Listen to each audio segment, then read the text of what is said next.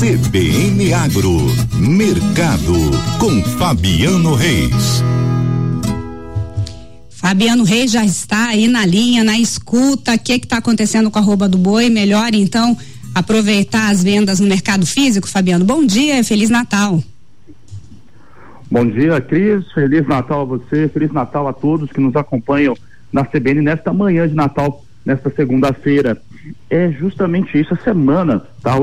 A semana encerrou, né, a última sexta-feira, com este cenário. Ele já vinha se anunciando já há uns 15 dias, mas principalmente mostrando quando olhamos o valor de referência da arroba do boi, que é o boi São Paulo, ou o boi Mato Grosso do Sul, que fechou a semana em 235 reais a arroba, né, com o negócio saindo nessa marca, nós temos ali um cenário mais interessante de ganhos do que no mercado futuro, nas posições que não estão ruins. Inclusive, o mercado futuro se apresenta numa situação bastante interessante para o pecuarista brasileiro, de uma maneira geral, para travar os seus negócios.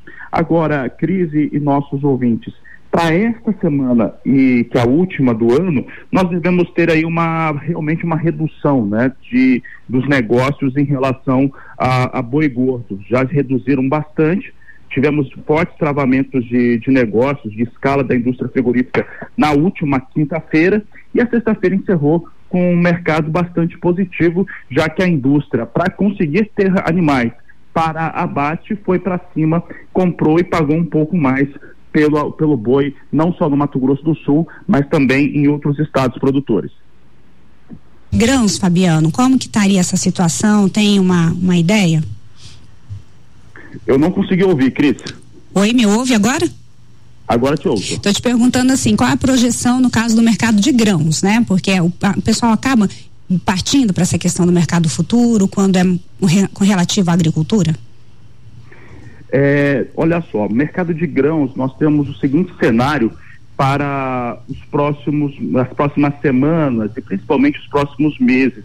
Por quê? Porque nós vamos entrar num, num momento de colheita da soja e esse momento é fundamental. Quando se tem, começa a colheita, apesar de já saber quando que ela vai ocorrer, você começa a ter um impacto bastante forte em relação aos preços. E esses impactos costumam ser negativos. Onde já começou a colher? nos estados ou o estado que, que cultiva a soja de maneira mais precoce, que é o estado do Mato Grosso. Lá já tem colheita, já começou há pelo menos duas semanas.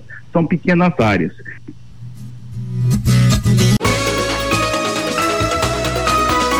CBN, CBN Campo Grande.